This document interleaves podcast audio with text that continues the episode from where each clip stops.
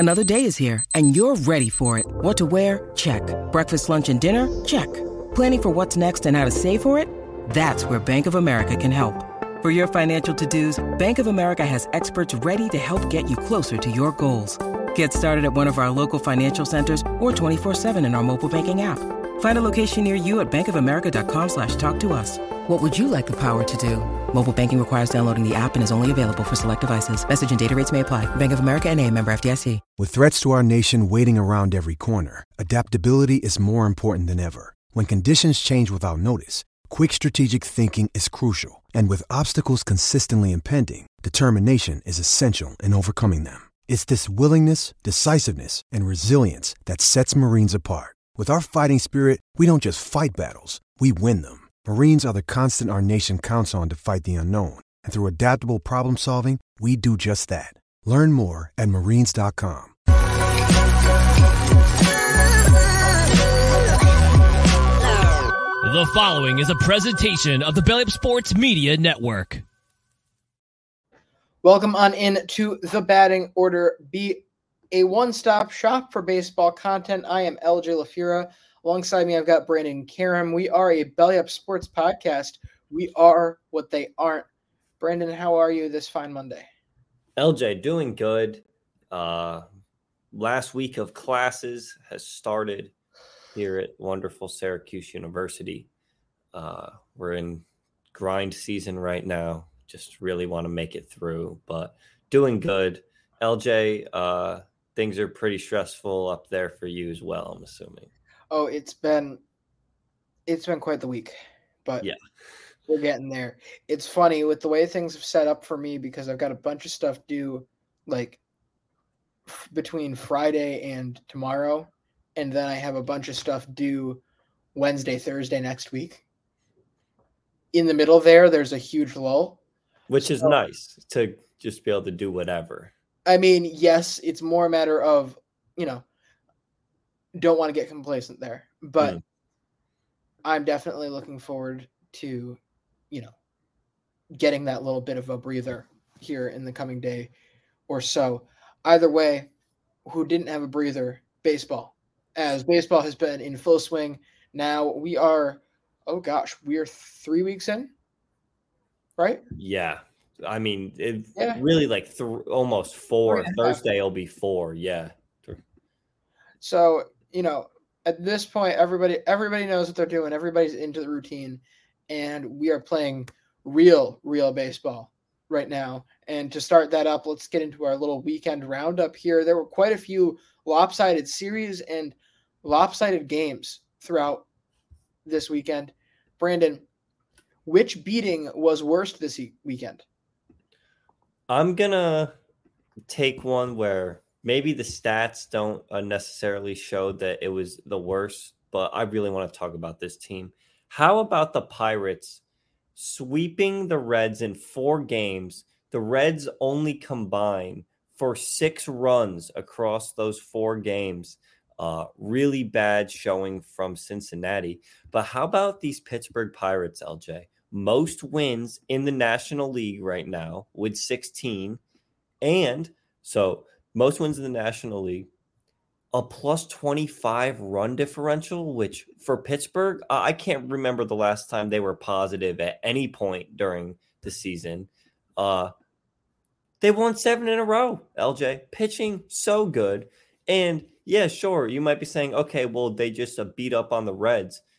L J, this is a team that Uh, is four and two against teams that are above five hundred right now, and is nine and four on the road. I was saying the other day, you play good on the road, it makes things a lot easier for you during those home games. So not good for the Reds, who have dropped six in a row and fall to last in the N L Central. But how about the Pirates right now? Best win percentage in the National League in sixteen and seven. Yeah, and you know, it's it's legit. We're not talking about the best team in the National League. We're talking about the second best team in baseball. We're talking about the fifth best run differential in baseball, I believe. And they're they're just rolling. We've known that there should have been some talent, especially in this uh, lineup, for quite some time. just kind of hoping eventually it'll click and everybody will get rolling. And it feels like they have here. This is definitely something to be excited about if you're in Pittsburgh. Who knows how long this lasts? I mean, realistically, do we expect this to be a top ten pitching staff the rest of the year, Brandon? No, we don't. I, think I find it unlikely, but this either way, this lineup, no matter what, throughout the rest of the year, should be at least fun. They should be able to at least keep games interesting like they have, and they've definitely earned this result. Absolutely. Well, talking about bad beats this week, how about this absolute beating the Rangers put on the Oakland Athletics Saturday night? eighteen to three was the final score. The Rangers beat the A's. Brandon's boy, Andrew Heaney, throws six innings, five hits, two earned with four strikeouts. Those earned runs really didn't matter as Fujinami gives up eight earned runs in the first three innings. He has been awful, L J. Like the whole, every start, not good. He's down to oh and four with a fourteen point four oh E R A. It's Of course, Oakland finally signs a guy from like the Japanese league, and it's like, oh, like he's going to be really good. Yeah. It's the most horrendous um, contribution from Japan we've had in a while right now is the performance that he's putting together. That's not to say it's forever, but certainly what we've seen right now, this – I can't remember a guy struggling this much after coming over internationally. But anyway, this is just – this is obscene. This is an obscene scoreline here, eighteen to three for April. It's one thing, too, for it to be early April because I feel like we see a lot more of those. I believe actually the A's did it to the Astros at one point, didn't they, last year? Where – or two years ago, maybe two years ago, where they just absolutely beat their doors down. And like the second week, like it was the Monday, Monday, Wednesday series of that second, the first full week. And at that point, everybody's kind of feeling everybody out, including their own team. And so you're going to see a lot of weird scores at this point. We shouldn't be seeing these types of weird scores. This is really bad. And what's worse is what this situation dropped them to, as they now sit at four and eighteen through twenty-two games. I am not sure on the through twenty-two games mark, but their minus one hundred run differential was the worst in Major League Baseball history through twenty-one games. This is this is a tough, tough situation to be in if you're a fan and you're trying to watch this team. I I wouldn't want to be in it. I, I wouldn't be able to put myself through it at this point, frankly, because it's just It's pathetic. Minus one hundred three runs, and we're not a month into the season. They have been worse than oh, Tampa has been better. We talked about this on Thursday, them being worse than Tampa's been better, but it gets it gets to be a larger gap by the day. Yeah, and I like to do this fun little thing where I take what the run uh, differential is, and I divide it by the amount of games that the team has played. So it's like, okay, an average game, what is Oakland doing? Oh, no. Losing by four point six eight runs. Oof. on a, just an average game. Also, with Oakland. So basically what you're saying here, for context, like if somebody's having trouble judging that number, you're not going to see the back four guys in a team's bullpen every single game on average if you're Oakland. Yeah. Yeah. Theoretically, you're, your back three guys probably shouldn't, maybe two guys shouldn't ever see the field if you're Oakland. Uh, and L J, to to uh, add on to what you were saying, you're right. So it was the worst run run differential by a team in M L B history through twenty-one games. So they were minus one hundred. Second place was the nineteen eighty-eight Baltimore Orioles. We talked about them on the live stream. They started off the season oh and twenty-one or oh and twenty-two, something like that. L J, they were only at minus eighty-five. So unless they lost by fifteen or really eighteen would have tied them through twenty-two games. Um, yeah, Oakland is going to – it's going to be worse through twenty-two, twenty-three, probably all the way up to thirty if the stretch keeps going like this. They they have a chance. Now, worst run run differential ever is going to be really tough because there was some of those teams in the twenties and thirties that like – they were owned by the same owner that owned another team. They were just trading away everyone. It was it was really bad. But what, but what have they done differently here? I, no, fair enough. But I mean, like, this was like, you know, when the talent gap was much, much wider compared to what it is now. Um, that is a great point, though. Um, well, historically bad is is pretty uh, pretty reasonable here, especially when the second place team for negative run differential is Colorado with minus fifty-four. I I just want to impress again, not to beat a dead horse with these poor Oakland fans, but when is it getting better? Because it's just not. You've got the worst pitching staff in baseball. I think at this point, you know, we talk about sample size, but at least current on current form and by talent level, this is the worst pitching staff in baseball. They're backing it up with the worst starter E R A, the worst reliever E R A, the worst starter and reliever whip, in, like split, obviously together, but also split. Both of these. They're also the worst in terms of walk percentage on both and hits from – they're giving up the most hits from their starters and home runs from their starters in the entire league so far. And so I'll add on to this by throwing out the idea, okay, they got lucky into a couple here that'll turn this tide around and they'll eventually, you know, reel things back in and get adding up. Next thing you know, not be in looking at such a bad position. But let's say we get a Kyle Muller gem. Honestly, I think he's probably the most, maybe J P Sears. No, uh, Mason Miller is going to be him. I'm telling you, L J, Mason okay. Miller, buy stock into him. He would looked really good the other day, was pumping over one hundred multiple times in his outing. Big Mason Miller guy right here. You're, you're gonna, you're gonna have to cut that clip, Brandon. Oh yeah, no, I'm buying a lot of stock into this kid. Like we're we're we're going to the broker and we're saying we want this is our this is our long shot right here. Love straight, love straight cash, homie. But let's say Kyle Miller, Kyle Muller, Mason Miller. You probably have to string a couple of these guys together to get into that situation. Let's say they throw an absolute gem. They do, you know, seven, eight innings, one earned. Are we sure? Like, there, it feels like a crapshoot that if they get that gem, they're going to succeed on it. Like, it almost feels like, you know how the Mets used to, like, just take the day off every time that Jacob deGrom was on the mound? Yeah, yeah. It feels like that type of situation with Oakland, except it's every single pitcher. That's how this offense is kind of operating. I don't think that they could step up in that situation. Brandon, this has run a little longer than we were thinking it was going to, so I guess we're going to only get to one answer from each of us. Is that okay with you? Totally fine. All right. It looks like you're – are you choking up? No, no. Do you need a tissue, Brandon?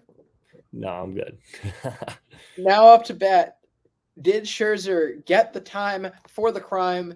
Max Scherzer just received a ten-game suspension from the league for a substance on his hand, some issue with his rosin. Over the last week, Brandon, did Scherzer get the time for the crime? This is tough for me. I, I think, sorry, I think given these circumstances, I'm going to say yes, because they had to set a precedent for this. So basically what happened, Max Scherzer and L J, correct me at any point if I'm getting a detail wrong here, because it, it is important for this stuff. Oh, yes. Never mind. Okay. Okay. I was about to say we had breaking news, but then it didn't make sense, and then I read the rest of the tweet. Uh, Jackson Holliday is moving from low A to high A. It's not as big a news as I thought it would be. Oh, okay. I was going to say, that would that be fast. Um, okay. It would, it would be insanely fast. That's why I read it again. Max Scherzer, L J, was pitching the other day. Yes. He, I, would, I would hope he wouldn't get caught for sitting in the sitting yeah. in the uh, dugout with this going on. Okay, was pitching. He came off the mound. Phil Cuzzi said that he had too much rosin on his his hand and his glove or whatever. Rosin is legal, by the way. So Scherzer went and washed his hands, okay, and washed them with alcohol, some kind of alcohol. Because that gets the rosin off of your hands better. It disinfects them better, whatever. Scherzer then came back out to pitch for the next inning and put rosin on his hand. And because there was alcohol on his hand, the rosin became significantly stickier than what it normally is. Scherzer pitched, came off the mound.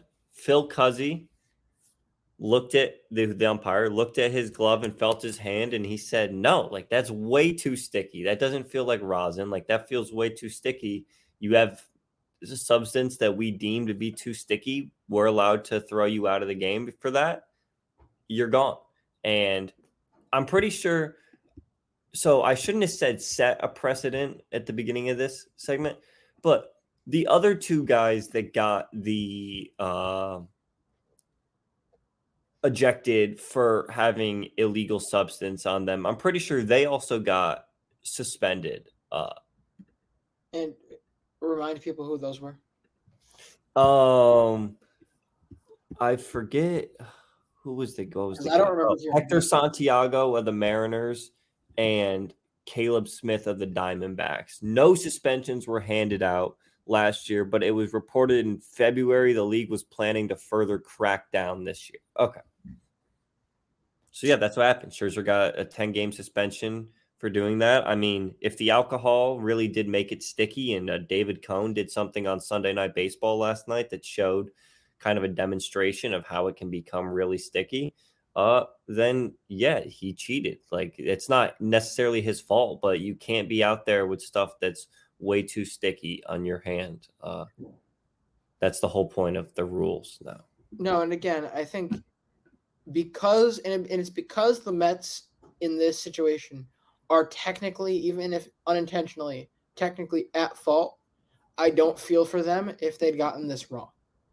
I like the fact that they're ejecting on suspicion, just because, you know, if you let him go, you're like, oh, I don't think this is anything bad, so I'll just let you keep going. And he ends up putting together a great outing that cost the other side the game, and then it did end up being something. There's no going back from that, but at least he put himself in a position where this would be the issue, be an issue. Frankly, I'm going to say no, he didn't get the time for the crime, because it's felt like the time for the crime hasn't been anything. Brandon, if you were going to do this whole cracking down on the sticky stuff, everything, A, should have happened right from the beginning, and B, should be happening with everyone. I feel like we've gotten a lot of questionable checks. If you're having to check a guy for more than a minute and a half, there, there's there's probably something there. There's something going on there. And I'm not going to point out the whole Domingo Germán situation or anything like that directly, but I just feel like as much as we're talking about a couple guys getting suspended, Max Scherzer is the only one, uh, only name of note that you said there. Like, there have been bigger guys that I think have ha- we've seen so far this year have kind of dust-ups with the checks and nothing come of it. That could be because they were innocent and it was just taking long for who knows why. But I don't necessarily think they're actually – I don't honestly believe them when they say that they're trying to police this stuff. I don't believe them when they say they're doing anything for the best of the competitive nature of the sport anymore. So at the end of the day, it feels more like people are getting away with it, and Scherzer just happened to be the random guy that they decided, okay, let's make the example, rather than actually cracking down on it like they should.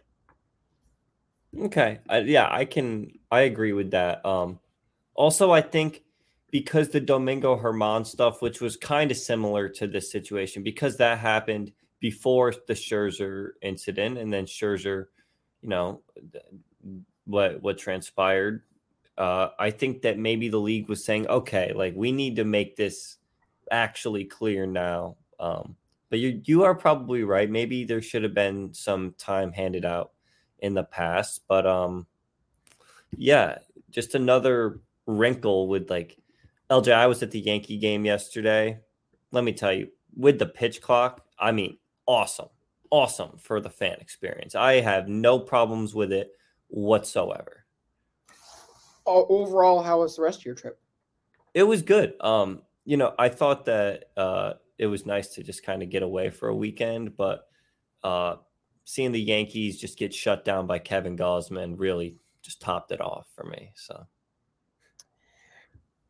Yeah, and again, to touch on the pitch clock there, I, I have to one hundred percent agree, having been to two of them now. It's just, it is a more enjoyable fan experience while you're there. You know, maybe could it suffer or make the home quality suffer? That's up for debate, and it's depending on what you're looking for out of baseball. But I think if you're in the stadium, you want to see baseball happening when you're looking for baseball, and this provides that. Speaking of a guy who's looking for baseball, the Red Sox have a little bit of situation going on in their rotation as they've been running six guys out there. Um, it's really been kind of a, you know, piecemeal rotation of late as they're trying to bring back in Garrett Whitlock, Bram Bello, Bayo, excuse me. And you already have guys jumping around like Cutter Crawford, Tanner Houck, uh, Chris Sale. All these guys already in there. They've been running a six-man, but it looks like after Thursday, once they hit their off day later this week, they're going to jump back to a five-man. And the rumors currently are that it would be Tanner Houck as the one who would be called back to the bullpen and would, is only in line for his next start, assuming he is not needed out of the bullpen sooner than that. So, Brandon, do you think Houck should be the one who's the odd man out? No. No. He's – you could argue, you could put together a little case that Tanner Houck has been the best pitcher on this Red Sox staff uh, this season, especially from the starter standpoint. He's thrown the most innings out of any guy. Uh, he has the best E R A out of the six guys in contention. And I picked him up in fantasy the other day, and he went off for me. And Brandon so needs points. I need points. I finally got a win last night. Uh, thank you, Adolis Garcia. Let me just tell you, what a game the other day, L J. Anyways. um, What a game. You you weren't the uh, recipient of the Yoshida game yesterday. No, I wasn't. Um, I was. But, but yeah, L J, he's he's been the best pitcher on the Red Sox this season. He has. And to just move him to the bullpen because he's done it in the past, I get it. But for whatever reason, Chris Sale has never had to take any accountability for just how terrible he's been pitching. I mean, I'm not saying move him to the bullpen because he would throw a fit about it and complain. But um, I was going to say, I would actually go with Kluber before I would go with Sale to the bullpen. Yeah. Um. Especially seeing Sale has had back-to-back good starts. Like, he's starting to kind of, you know, cruise a little bit here, so I think you, you don't want to kill that hot streak. Wait, also, I, I go, hmm? Why why Garrett Whitlock? Like, he was so good in twenty twenty-one coming out of the bullpen, and now all of a sudden you guys are just trying to force him into, into being a starter. Like, what? They're adamant. They're adamant. This guy's got starter potential, man, and if you have starter potential, you have to be a starter. Heaven forbid you be the eighth, ninth inning save guy, or the seventh, eighth. He was so good in twenty twenty-one, like really good. If you let this guy go as your, basically your third guy out of the bullpen, his flexibility is tremendous because, or like your thir- third top guy. In a perfect world, you have a closer, you have your eighth inning guy, and you have Garrett Whitlock. And that Garrett Whitlock can cover multi, a single inning. He can cover a multi-inning save if you want to rest or need to rest the other two guys, or he can be that first guy out and give you an inning or two after. His flexibility there in the bullpen is tremendous, but I've basically given up on that dream because they just refuse, they refuse to see it. The guy I bring out here is Pavetta because, once again, he hasn't given you anything. He's going to give you a couple hot stretches here, but it's not moving the needle. But back on the Tanner Houck line here, and the reason I bring up Pavetta is because that is the other option that they are still considering, according to sources. But back on Houck, I would feel so terrible if he actually ends up being the guy who moves back into the bullpen now, because he has done everything you'd ask him to. Brandon read off the stats here. It also is worth noting, too, his expected E R A is way quite a bit lower at three point five nine than his current E R A. And so he's giving you everything he you could ask of him. he's giving him you everything he should be asked to do. So why are you, you know, disincentivizing his work here by not keeping him in here? Further, if he gets sent out, it's on the Red Sox. And I believe this wholly because they put him in situations to fail.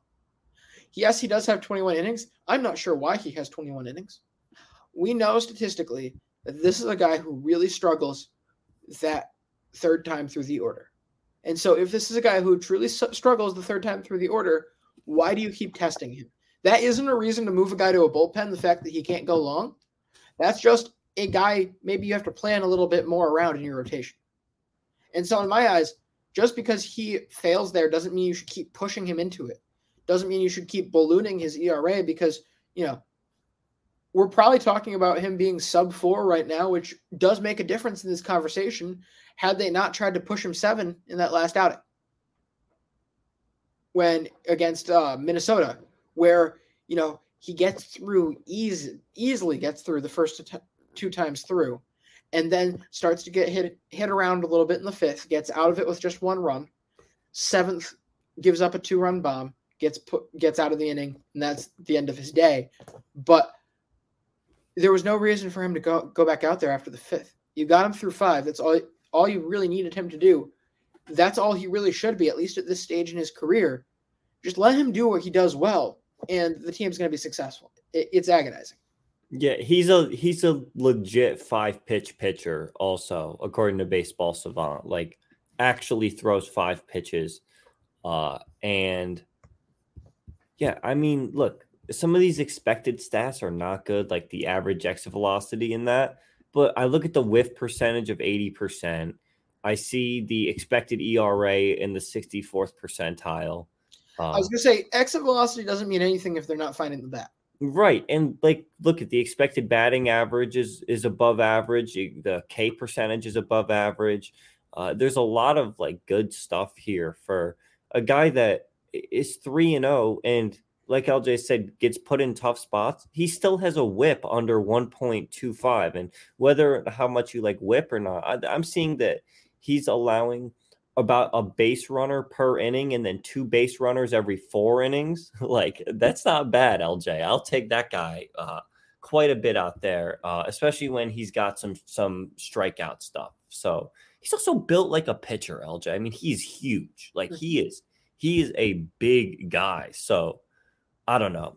We'll see how it works out of the bullpen if, if that ends up being what they do, or, but, and again, it worked out well last year. I just feel like, again, of all the guys to be putting him back there, oh, because he does it well, he does this better or just as good. Let him ride. Let your best, your best starter, not your best pitcher, but your best starter, let him ride. Brennan, if we're ready to wrap things up here for today's show, we've got one more topic here as we have people from other sports getting into this Oakland Athletics conversation here as ownership of the Raiders, Mark Davis, chimes in on the Athletics moving to Las Vegas and basically just rips them, rips them a new one about how they, I believe the exact quote is, they just fucked with Oakland when it comes to stadium negotiation. I don't think, or maybe I should, because baseball can be a niche sport, especially in other markets and other parts of the world. This guy is one of the biggest jokes of ownership in the N F L. How embarrassed should Oakland be that he is the one sitting on the moral high ground and best practices in this situation? Yeah, L J, I mean, first of all, they should be really embarrassed just in general, but who who is he to talk about not treating stadium negotiations fairly? I mean, you he practically ran them out of Oakland also to get them to Vegas as well. He he doesn't have he if, if anyone's gonna, I mean, come on, bud. Like, you can't like you you can't be saying that. He is right. It's just yeah, but I think coming he from him, L J. I mean, he did practically the same thing, same stadium too. Yeah, but I feel like he can though because it's significantly worse. Like. He did it one hundred percent, but it's not nearly as bad as the way that Oakland's gone about it. It's not as overt. Was certainly not as overt as Oakland's done it. Like, they've taken what he did, that platform, and they've built three stories upon upon it. And so that's why it's so embarrassing, is the fact that you have the same a person who did the exact same thing as you did, but somehow handled it better, where he handles nothing well.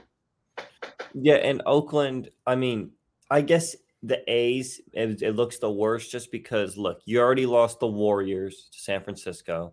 You already lost the Raiders. Uh, and now all of a sudden it's like, damn, the A's are like the only thing that we have left. And now they're gone. And who knows how long. Um, L J, you see the thing? The A's said that they are trying to sign an agreement with the Las Vegas, like the, the triple A stadium there. And that's where they play their home games, like, as soon as possible. Like, they don't know if it'd be next year or twenty twenty-five, but they want to they want to be playing there before they even have a stadium, like, fully. And they would opt to play at a triple A stadium, where I still don't think that the, they would sell that place out. Oh, I disagree. They would. I stand by the fact. Oh, yeah, because of the tourists and yeah, yeah, yeah. I stand by the fact that if you put professional sports in Vegas, it's going to sell out, because it does. If you if you had the option to go to a baseball game while you were out in Vegas betting and everything, would you go, Brandon? Yes. Thank you. My, my my case is solved. If I asked any random person, especially one that I know likes sports, if they want to go see just any baseball game, doesn't matter.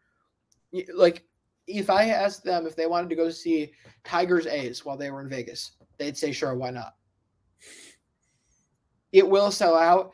From their perspective, they one hundred percent should want to leave as early as possible, because it gives less time for people to be mad, and less time for people to protest, and less time for the P R nightmare that happens every single time a team moves. Except, you know, honestly, I think the only team that didn't have that nightmare was the Warriors, because they were just moving across the bay. Like, yeah, it, it was, was more like it was more like they were it willing. Was more like, to hey, move. We're building a new stadium. Yeah, it was like, hey, we're going to build a new stadium. It's just not going to be, you know, in in the same city. It's going to be in, like, the, the rival city across this little body of water. But, um, yeah, but we're okay. really you good. Yeah, we're a dynasty, so you're going to support us regardless. Thanks, Bob. Yeah, like, realistically, if you make the move from Oakland to San Francisco, no one's going to walk away. Or very few people are going to walk away, because – you're still just as accessible with them as you always have been, or basically as accessible, except maybe possibly in a nicer area, only slightly. But yeah, you want to avoid the P R nightmare of moving to a new city. And so the less time you give people to create that, the better. But the league cannot allow this to happen, because it would just look so poor. So, so poor. But Brandon, do you have anything else to add before we wrap up? No, I don't think so. We'll be back Wednesday, L J, right? Yes, sir. Next show, Wednesday, April twenty-sixth. We will see you then.